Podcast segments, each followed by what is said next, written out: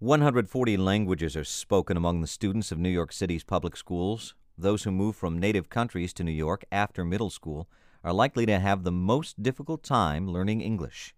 Radio rookie Karla Saavedra is 16 and lives in Brooklyn. She moved to New York two years ago from Mexico and has been attending Bushwick High School ever since. Her English has been steadily improving, but she has to work very hard at it. And although she still struggles to speak fluently and clearly, she is determined to tell this story in English. It's the fourth in this week's series of stories from WNYC's Radio Rookies. Karla asks you to listen closely. The first day I came to New York, I was telling my family the news from Mexico.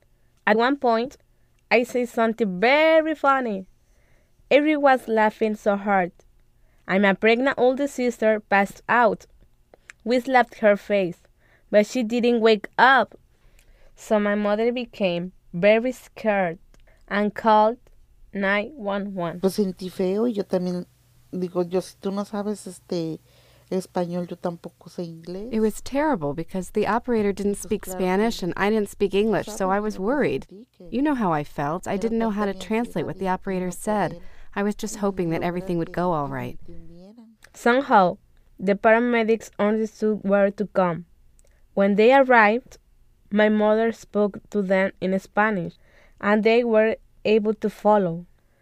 I just stood there, so frustrated, because I couldn't help. I couldn't translate anything. Entonces esto me sirvió de, de experiencia a mí. This was an experience ah. for me. I told my kids to try to speak English and that they must push themselves to learn English because this is a country that's unfamiliar to us. This country has a lot of immigrants, so many people are unfamiliar with English. In my neighborhood, there are a lot of Puerto Ricans, like my friend Jesus, who lives one block away from me. Ay, son muchas escaleras. There are a lot of stairs. Jesus says he didn't have a hard time like I'm having. Fue bien fácil porque sí, como yo soy el único que fue a Puerto Rico mi familia. It's very easy. My family comes from Puerto Rico. Since we came over here, 85% of my family speaks English and is doing fine here. But he says here in this neighborhood they hardly ever need to use it. La casa de nosotros es más que hispana. Our households are Hispanic. We see Spanish channels. We listen to Spanish music. We don't practice English. We're keeping our Hispanic tradition. It's easy to put off learning English, especially when you're shy like me. Spanish is spoken so much here. My first day in the school, it was very difficult because I didn't know how to get around. Every hallway and every floor looked the same as the other, so I got lost when I was going to class. After the bell rang, a security guard started yelling at me in English, but I couldn't understand him, and he got even angrier. So he brought me to the principal. Por cierto, el edificio nuevo y el edificio viejo. y Certainly, los there's the old de los building and the new building and the verdad room es que numbers, es and it's true, it's a big place. total que es muy And you needed me as a friend, as a principal, as a teacher, and as a person to help you at the school. I was so relieved. Principal Rena Pollack speaks Spanish, but she says you cannot depend on luck and you cannot have real success without learning English. Are the majority of the programs at this school bilingual? Los alumnos que vienen ya han tenido Most of the students who come have already had classes in New York, so we need a type of bilingual class that's not totally in Spanish. It's in español, sino en English and in Spanish. At school, I have only one bilingual class Global Studies. I take math, English grammar, English reading and writing, and science all in English. The teachers understand Spanish, but they teach in English. Now, we're going to practice reading out loud, okay?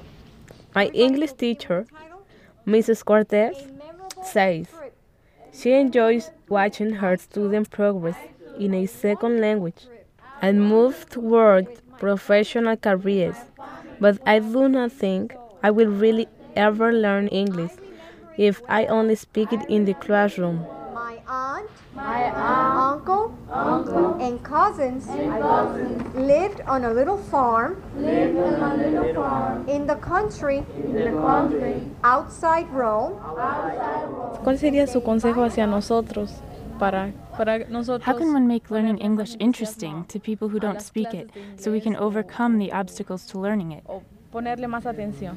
Naturalmente es sería una buena idea si formaran un grupo de estudios. Naturally, it would be a good idea to form a study group where people study together and help one another learn, listening, pronouncing, reading. One pushes the other. It creates a sense of competition between them, and they help each other at the same time.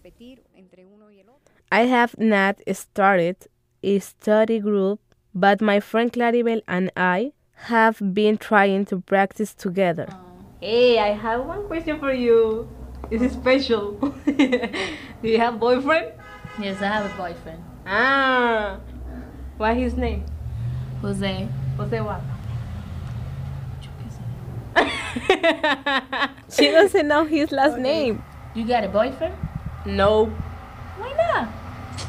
Why not? I don't like boyfriend. Okay. Well, I no. know why. Why?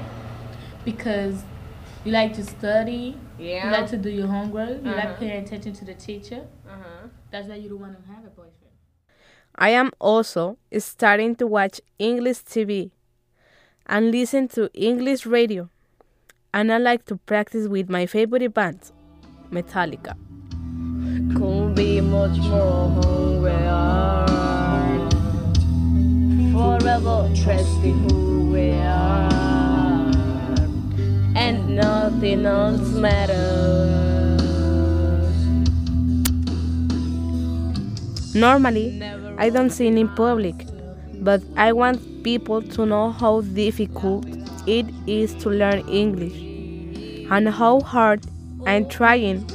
I hope after listening to my story, you will understand what it's like, and I hope next time we have to call 911, I will be more prepared.